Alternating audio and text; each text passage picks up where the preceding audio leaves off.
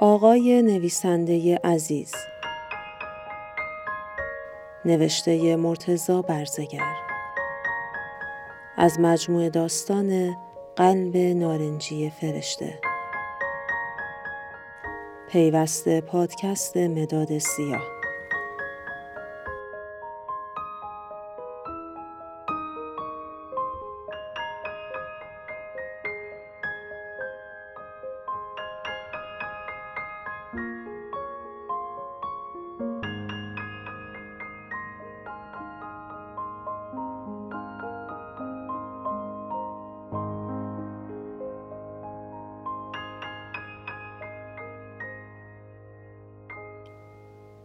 ایمیل دریافتی. تاریخ 13 فروردین 95 فرستنده ناشناس. گیرنده فرهاد باباخانی. آقای نویسنده عزیز سلام. من آنا ایزابل هستم. البته شما مرا به اسم نمی شناسید یعنی آن شبی که همدیگر را دیدیم و آن اتفاقها افتاد اصلا فرصت پیدا نکردم اسمم را به شما بگویم. حتی موقعی که دوست شما وارد اتاق شد و ما را در آن حال دید تنها چیزی که به ذهنم رسید این بود که ملحفه را دور خودم بپیچم و تا خانه ام توی کوچه هشتم فس اشتراسه بدوم. امیدوارم مرا به خاطر آورده باشید. منتظر پاسختان هستم تا خبر فوری مهمی را برایتان بگویم. با عشق و احترام آنا ایزابل ایمیل دریافتی. تاریخ 15 فروردین 95 فرستنده ناشناس. گیرنده فرهاد باباخانی. با سلام و احترامات روزافزون. حالا که این ایمیل را برای شما می نویسم دو روز از تاریخ ارسال ایمیل نخست گذشته اما هنوز پاسخی از شما دریافت نکردم. برای همین یک بار دیگر ایمیل قبلی را خواندم و متوجه خطای فاحشی شدم که امیدوارم مرا به خاطر آن ببخشید. در واقع آن اتفاقی که به عنوان نشانه آشناییمان برای شما تعریف کردم ممکن است فقط برای من یک اتفاق ویژه باشد نه شما که سرد و گرم چشیده اید. به هر حال از نویسنده محبوب خوشپوش و ثروتمندی مثل شما هیچ بعید نیست که بارها در اتاق لوکس یک هتل پنج ستاره شب تا صبح را با زنی سر کرده باشد و چند باری هم یکی از آن زنها ملحفه به دور خودش پیچیده باشد و از در زده باشد بیرون. از طرفی شما حتی متوجه رفتن من نشدید. یعنی آن موقع که دوست شما وارد اتاق شد حوالی چهار و پنج صبح تازه چشمهای من گرم شده بود و داشتم طرف خونک بالشت را به سمت بالا میچرخاندم. اما شما جوری در خواب بودید که اگر توپ کنار گوشتان در می کردند متوجه نمی شدید. حق هم داشتید. هر کس دیگری هم جای شما بود با آن نقدهای آتشینی که به کتابش شده بود و بعد همان ماجراها که نمی شود اینجا نوشت از پا می افتاد. هیچ یادم نمی رود که صورتتان چطور گل انداخته بود. یک آن احساس کردم گنبد سالن دوچوپر دارد روی سرتان خراب می شود. بعد دیدم که برگشتید و به عباس معروفی و شهرام رحیمیان که روی مبلهای قرمز آن طرف سالن نشسته بودند نگاهی انداختید. شاید با خودتان فکر می کردید که باید در دفاع از شما چیزی بگویند نه اینکه بنشینند و عراجیف یک مشت روشن فکر فرمگرا را گوش کنند و سر تکان بدهند. خدای من آن موقع که بلند شدید و میکروفون را از زیر لباستان درآوردید و به سمت جمعیت پرتاب کردید خیال کردم الان است که سکته کنید. من ردیف هشتم نشسته بودم. یکی مانده به انتهای سالن. خوب می‌دیدم که هیچ کس نفس نمی‌کشد. بعد نمی‌دانم چرا فکر کردم باید در آن شرایط سخت کنارتان باشم و بلند شدم و تا جلوی کافه رامتریدر با آن پاشنه های پانزده سانتی کوفتی دنبالتان دویدم. توی راه هزار بار به خودم فوش دادم که چرا کتانی هایم را نپوشیدم. از زیر نوشته های درشت روی شیشه کافه دیدم که چند لیوان نوشیدنی سفارش دادید و همه را پشت هم سر کشیدید. نگرانتان شدم. آمدم روی صندلی کناریتان پشت پیشخان نشستم. هل شده بودم. یک لحظه دستم با آباژور کوچکی خورد که کنار پیشخان بود. آباژور لرزید و تکان تکان خورد. شما هم نگاهم کردید. از سر تا پا. بعد یک لیوان نوشیدنی دیگر خالی کردید و کوبیدید روی میز. بقیهش را هم که لابد به خاطر دارید. منتظر پاسختان هستم. با بهترین آرزوها آنا ایزابل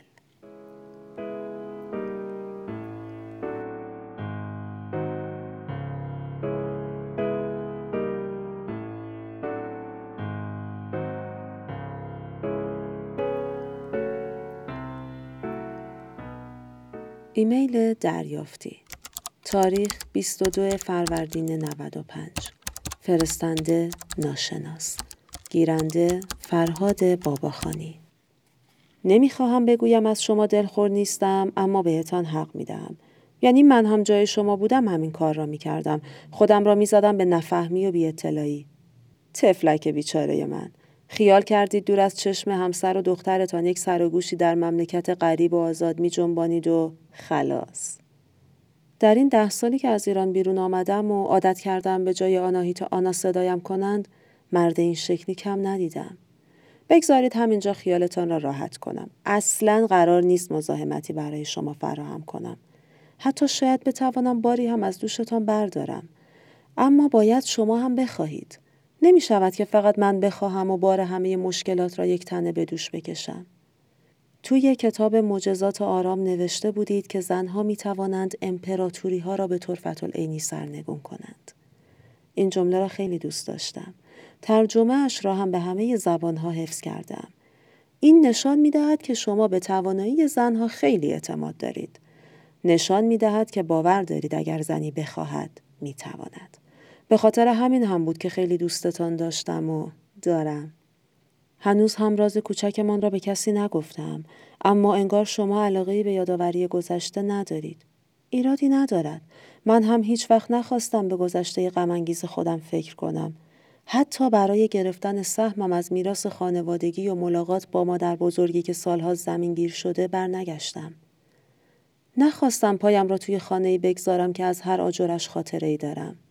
گرچه از وقتی فهمیدم خانه شما هم در همان کوچه است شبی نبوده که به بازگشت فکر نکنم. این را از گفتگویتان با خبرنگار نیویورک تایمز متوجه شدم. گفته بودید که داستان پنجره های کوتاه را بر اساس محله واقعی زندگیتان نوشته اید. البته وقتی داستان را میخواندم تنها چیزی که به ذهنم می‌رسید خانه های کوچه مادر بزرگم بود.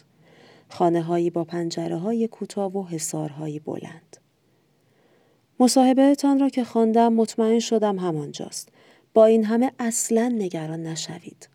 من هیچ وقت نمی‌خواستم و نمی‌خواهم آسیبی از جانب من به شما برسد. با وجود این هیچگاه نمی شود آینده را پیش بینی کرد. اگر به این ایمیل من پاسخ ندهید دیگر ایمیلی به شما نخواهم داد. اما قول هم نمیدم مانع از اتفاقات ترسناک بعدی شوم. خواننده همیشگی شما آنا ایزابل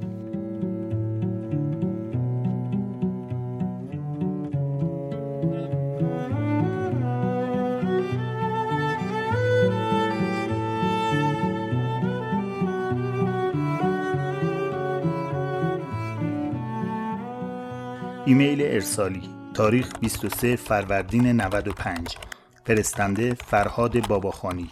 به ناشناس. آنا ایزابل یا هر مرد زن یا خائن دیگری که پشت این ایمیل مخفی شده اید. من نه شما را دیده ام نه می‌شناسم و نه می‌خواهم بشناسم.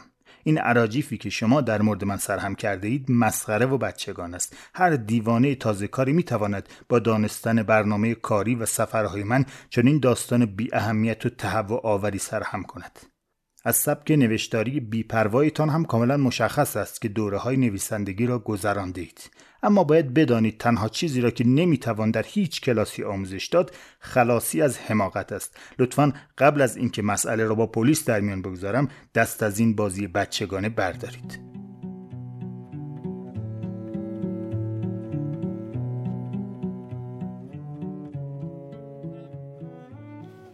ایمیل دریافتی تاریخ 23 فروردین 95 فرستنده ناشناس. گیرنده فرهاد باباخانی. فرهاد عزیزم باورم نمی شود که این حرف از دهان شما بیرون آمده باشد. یعنی آخرین حرفهایی که با من زدید قبل از اینکه سرتون را روی بالشت بگذارید و آنطور با دهان باز و سیبیل سیخ شده خورناس بکشید. چیزهای دیگری بود. البته طبیعتا من باید این فرهاد باباخانی را قبول کنم نه آن فرهادی را که تا خرخره خورده بود از ده فوتی بوی الکل می‌داد. با این حال طوری در شوک حرفهایتان هستم که اگر ترس از مسیح نبود همین حالا خودم را از بالای ساختمان به پایین پرت می کردم. شاید همین کار را کردم. دخترک ترسیده و تنها آنا ایزابل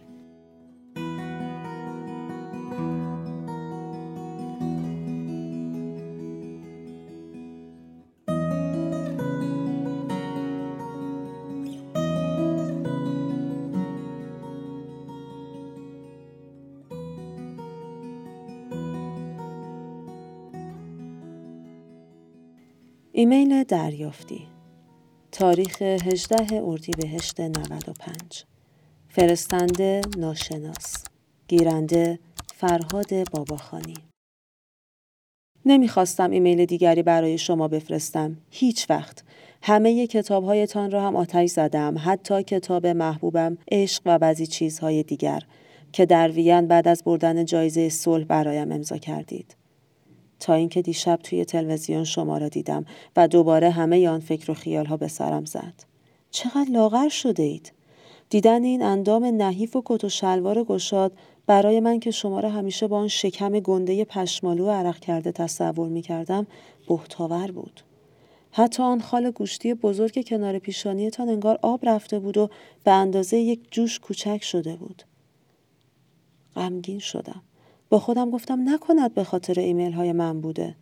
نکند فکر کردید می‌خواهم تیغتان بزنم یا آبرویتان را ببرم. به جان بچه ما نه. اوه نباید موضوع به این مهمی را این گونه بیپروا می‌گفتم.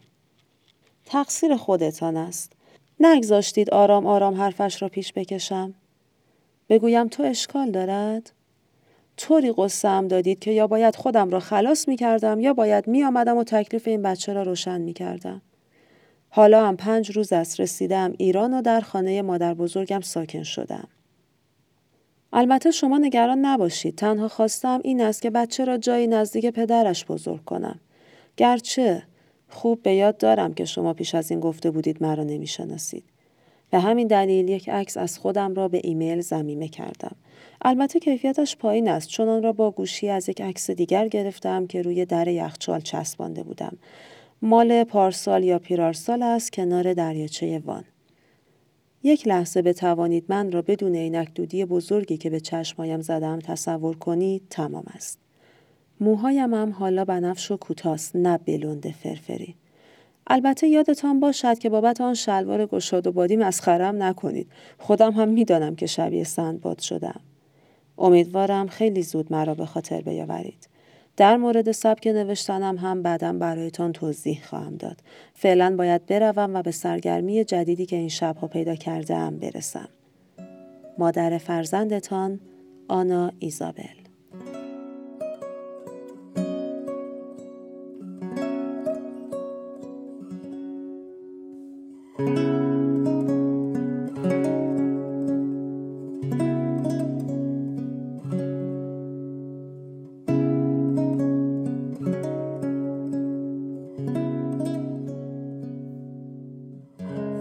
ایمیل دریافتی تاریخ 20 اردیبهشت 95 فرستنده ناشناس گیرنده فرهاد باباخانی دیروز با همسرتان صحبت می کردم.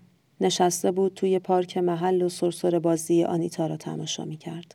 خیلی زود باهاش جور شدم. همسرتان گفت که شوهرش نویسنده است. من هم خودم را ذوق زده نشان دادم و یک چیزهایی برایش تعریف کردم. کلی کیف کرد. گفت حتما اینها را سر میز شام برایتان تعریف خواهد کرد. گفت شاید علاقه من شوید و داستان زندگیم را بنویسید. بعد دست کشید روی شکمم و گفت چقدر باید پدرش احساس خوشبختی کنه. باورتان می شود گفتم پدرش نمی‌خواد من یا بچه را ببیند. گفت اگر شما با پدرش صحبت کنید حتما راضی می شود. فکر کنید یک نفر از شما بخواهد با خودتان صحبت کنید و خودتان را راضی کنید. هر بار که این فکر به ذهنم آمد کلی خندیدم. الان هم که این ایمیل را برایتان می نویسم ساعت هشت و نیم شب است. دارد دیرم می شود. بعدا باز هم برایتان می نویسم. مادر، همسر، هوو، آنا، ایزابل.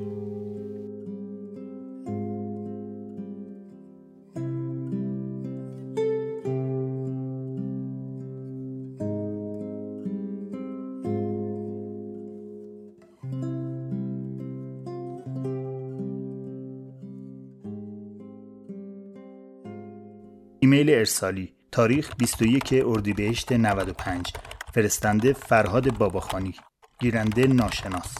بر فرض محال که شناختم می‌خواهی چی کار کنی؟ دوره بیفتی تو کوچه و خیابان و آبرویم رو ببری؟ نکند پول می‌خواهی؟ چقدر؟ قیمتت رو بگو تا توافق کنیم دیگر. آخر همه قصه ها اینطوری است یک جور است. پولت رو می‌گیری بچه را میندازی و خلاص. شماره تلفنت رو برایم بفرست تا شر را بکنیم. دیگر هم نشنوم دور بر زن و بچه هم آفتابی شده ای. به خدا که اگه پیدایت کنم خونت را میریزم. من را اینطوری نگاه نکن. ما نویسنده ها آنقدر در داستانهایمان آدم کشته ایم که اگر توی زندگی واقعی هم پایش بیفتد لحظه ای تردید نمی کنیم فهمیدی؟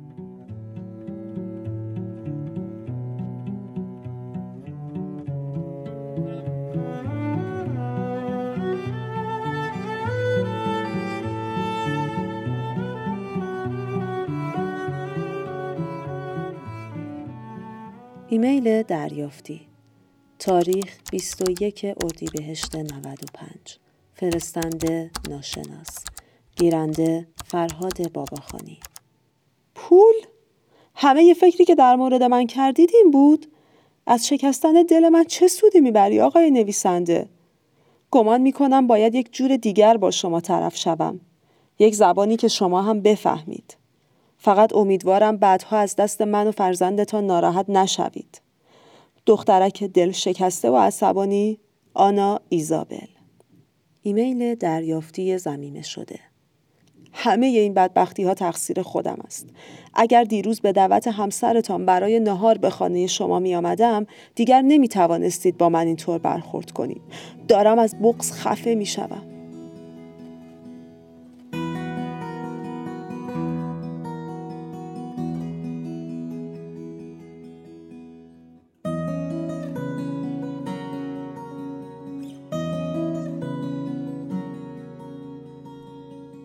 ایمیل ارسالی تاریخ 24 اردیبهشت 95 فرستنده فرهاد باباخانی. گیرنده ناشناس.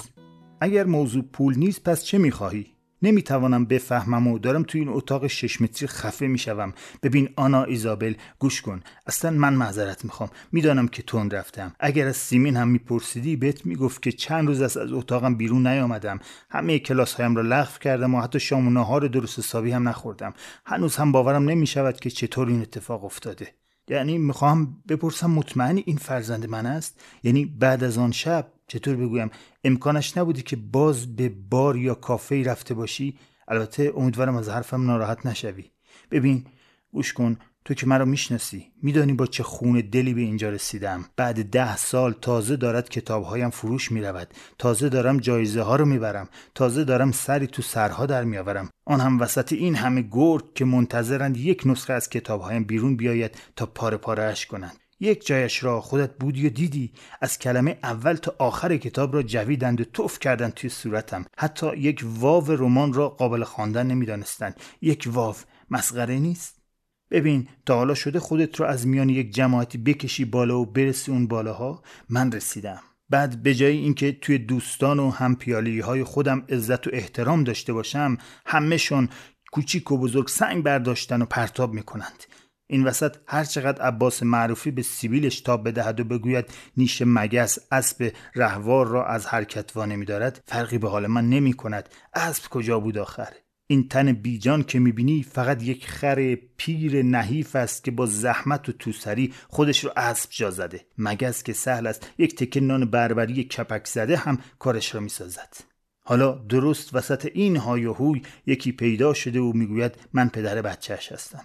تو باشی یکی نمی‌خوری عصبانی نمی‌شوی. البته نمی‌خوام حرفا و رفتارم رو توجیه کنم. اما امیدوارم مرا ببخشی و بتوانیم یک طوری سر مشکل به وجود اومده با هم به تفاهم برسیم. آخر میدانی با همه جفتک هایی که تا حالا انداختم من همیشه عاشق زندگیم بودم. تو تا حالا عاشق شده ای؟ شمارم را برات میفرستم. بهم زنگ بزن. منتظرم.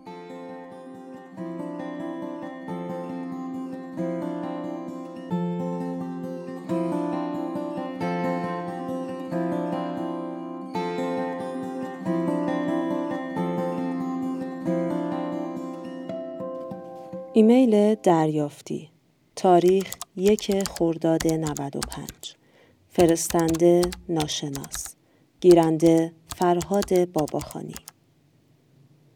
دوباره شدی همون فرهاد عزیز من با همان کلمه هایی که دل هر خواننده ای را می‌برد و چشم هر دختری را برق میاندازد اگر لطف کنی و مثل قبل هر شب آشغال ها را هم خودت بیرون بیاوری من و بچت می توانیم از پشت پنجره یک دل سیر تو را نگاه کنیم که چطور با آن کاپشن ورزشی آبی و شلوار خددار راه را تا سر کوچه می روی و برمیگردی. این همان سرگرمی کوچکی است که پیش از این دربارهش صحبت کرده بودم. حتی یک بار وقتی داشتی می‌رفتی به سرم زد که از کنارت رد شوم. تندی مانتو پوشیدم و رو سری سر کردم و دویدم توی کوچه داشتی برمیگشتی که از کنارت رد شدم آخ بوی تند پیپی که کشیده بودی دماغم رو پر کرد باورت بشود یا نه همون موقع بود که پسرت لگت زد دوباره اینطوری خبر دادم. قبلش باید می‌گفتم که دیروز سونوگرافی بودم. دکتر مرتب سراغ تو را می‌گرفت. می‌گفت پدرش نمی‌خواد صدای قلب بچه را بشنود؟ گفتم که خارج از کشور هستی. بعد توی مانیتور یک چیزای محوی نشانم داد و گفت این دستهایش هست این پاهایش و آن هم شکمش. راستش رو بخوای من هیچی ندیدم که شبیه دست یا پا باشد. با این حال عکس سونوگرافی را به ایمیل زمینه کردم تا شاید تو تشخیص بدهی و خوشحالتر شوی به هر حال تو یک بار یک بار سابقه بچه دار شدن داری و باید توی این چیزها خبره تر باشی. دکتر گفت که فرزندمان به احتمال زیاد پسر است. از ذوقم هنوز ژلی را که روی شکمم مالیده بودم پاک نکردم باورت می شود؟ ایمیل دریافتی زمینه شده تا یادم نرفته یا دوباره بالا نیاوردم بگویم که کامپیوتری که اینجا گرفتم مرتب بازی در میآورد. یا نت ندارم یا ویندوز بالا نمی آید یا پشتم هنگ می کند بابت تأخیر در ارسال جوابها عذرخواهی می کنم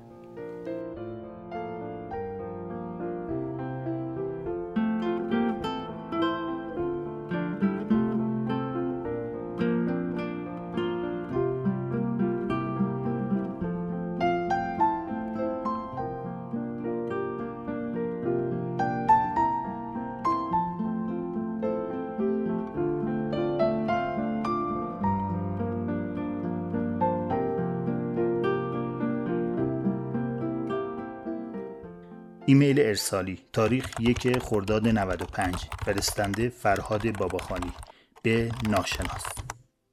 ده روز است که گوشی از دستم نیفتاده. هی برش میدارم صفحش را روشن می‌کنم و دوباره میگذارمش کنار. ده روز است که این ایمیل کوفتی رو باز و بسته می‌کنم بلکه از تو خبری بشود. پس چرا زنگ نمی‌زنی؟ دارم خل می‌شوم. ببین آنای عزیز گوش کن. ما باید از شر این بچه خلاص شویم هر طوری که می شود متوجهی که اینجا با آلمان یا هر کشور دیگری فرق دارد. خبرش را باد به گوش کسی برساند به چهار خم می‌کشند. دیروز با رضا همون که اون شب وارد اتاق ما شد صحبت کردم. گفت قابله ای را می‌شناسد که می‌تواند قال قضیه را توی خانهت بکند. نگران پول و هزینه هایش هم نباش. ناشر ژاپنی کتابهایم به تازگی پول درست و درمانی بابت ترجمه رمان آخرم به حسابم واریز کرده. قول میدم تو این مدت آب توی دلت تکان نخورد. حتی اگه بخوایی حاضرم با هم یک هفته به آلمان برگردیم و بادی به کلمان بخورد. هان منتظر خبرت هستم. فقط زودتر.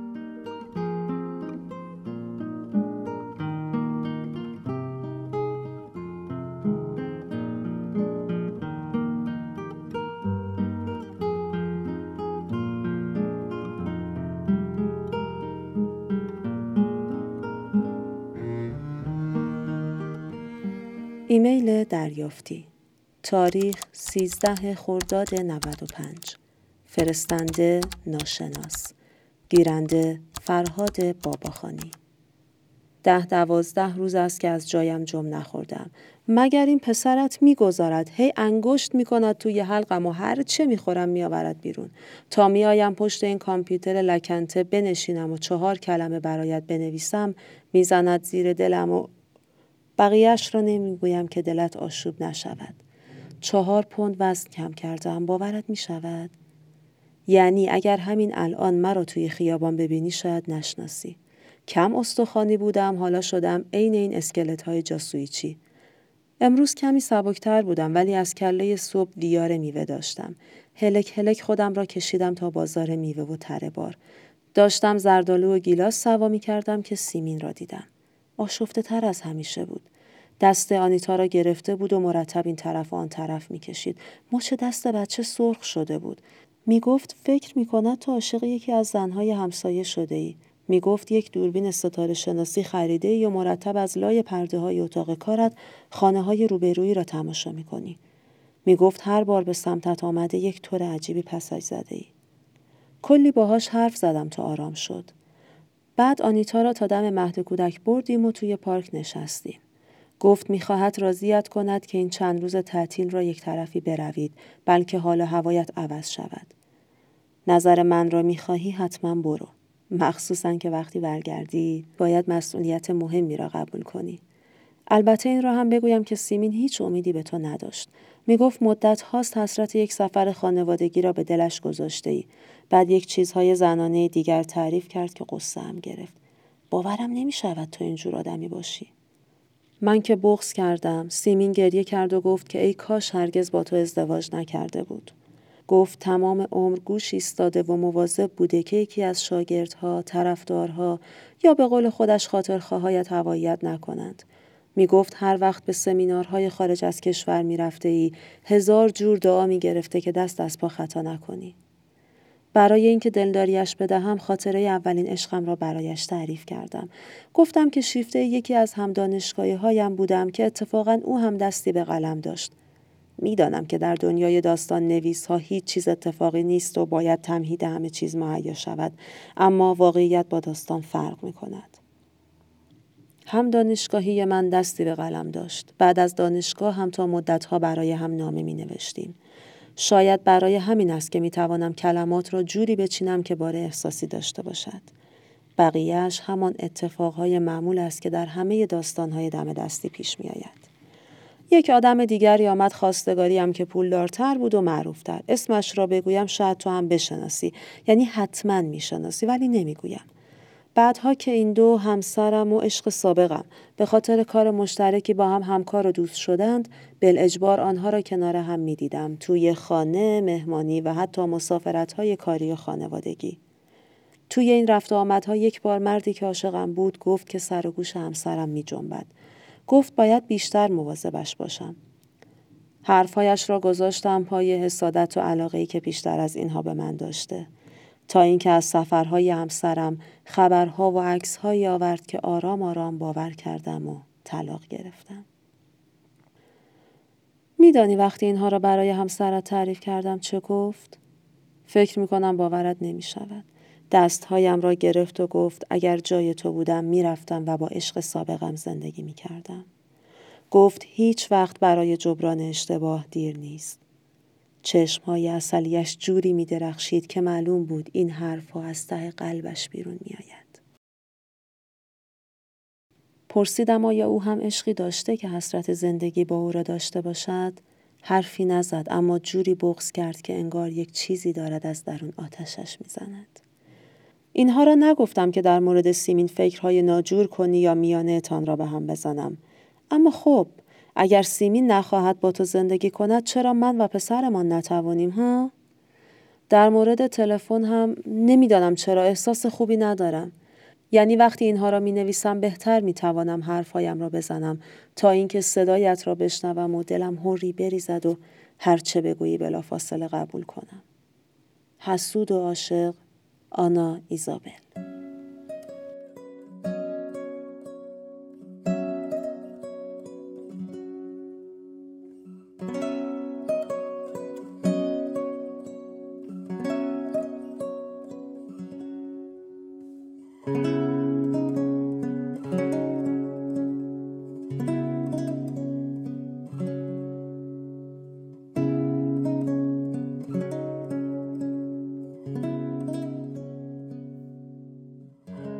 ایمیل ارسالی تاریخ 20 خرداد 95 فرستنده فرهاد باباخانی به ناشناس. ایمیلت را عصر روز سیزدهم خواندم چهار ساعت بعد از ارسالش. قبل از آن آنقدر صفحه ایمیلم را باز و بست کرده بودم که چشمهایم سنگین شده بود. به اندازه یک چشم به هم زدن پلکایم را بستم و یکهو دیدم عصر شده. تا خواستم پاسخت را بنویسم سیمین آمد توی اتاق و خواست که این روزهای تعطیل را از خانه دور باشیم. بی هیچ سوال و جوابی کامپیوتر را خاموش کردم و گفتم هر طور او بخواهد. همان شب رفتیم شمال و تا الان که دارم این ایمیل را میفرستم به اینترنت دسترسی نداشتم. تو این روزها به همه این اتفاقها حرفها و ایمیل ها فکر کردم. چند باری قصه هایی سرهم کردم از دوستان خیالیم که قرار است از همسرشان جدا شوند. از بیوفایی مردها و زنها و سازگار نبودن آدمها با هم. سیمین هم قصه زندگی تو رو گفت. گفت به نظرش بهتر از زندگی آدم با عشقی که دوستش دارد سپری شود نه با هر کسی که سر راهش قرار گرفته. بارها خواستم ازش بپرسم که آیا به غیر از من عشق دیگری داشته یا نه نتوانستم. از پاسخی که ممکن بود به سوالم بدهد ترسیدم. ترسیدم می‌فهمی؟ و این ترس یعنی دوستش دارم. با همه جفتک پرانی ها رفتارهای بیوفایانه و پیچاندن هایم جوری بهش عادت کردم که اگر یک روز نبینمش انگار چیزی گم کردم از سفر که برگشتیم با خودم عهد کردم هر طوری بشود این زندگی را نگه دارم. به هر قیمتی ممکن. حتی شاید همین حالا از اتاق بیرون بروم و قضیه تو و بچه را بهش بگویم. بگویم اشتباه کردم و می‌خوام همه این روزها رو جبران کنم. به نظرت قبول می‌کند؟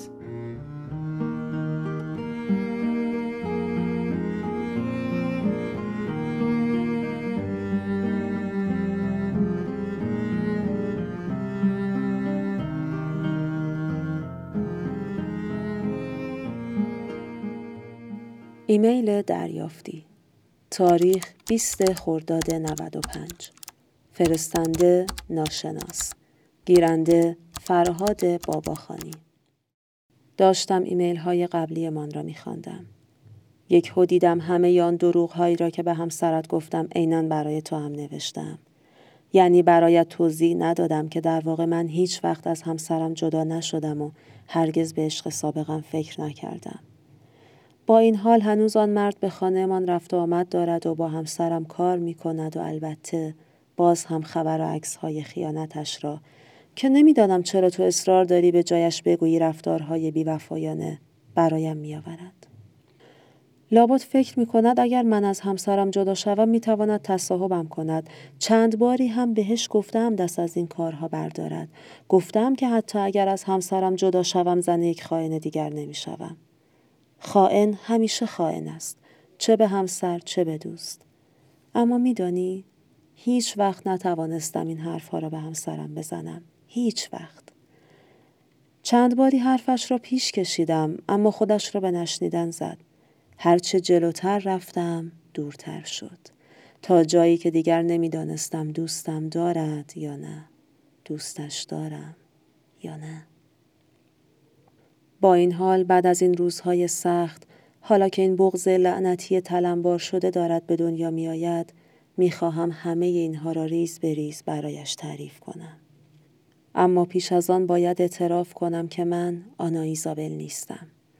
من آن آنا ایزابلی نیستم که نیمه شب سوم آوریل ملحفه را به دور خودش پیچید و از اتاق لوکس طبقه هشتم هتل اینترکانتیننتال پا برهنه تا خانه دوید. اگر می‌خواهی من را بشناسی کافیست در اتاق را باز کنی. سیمین.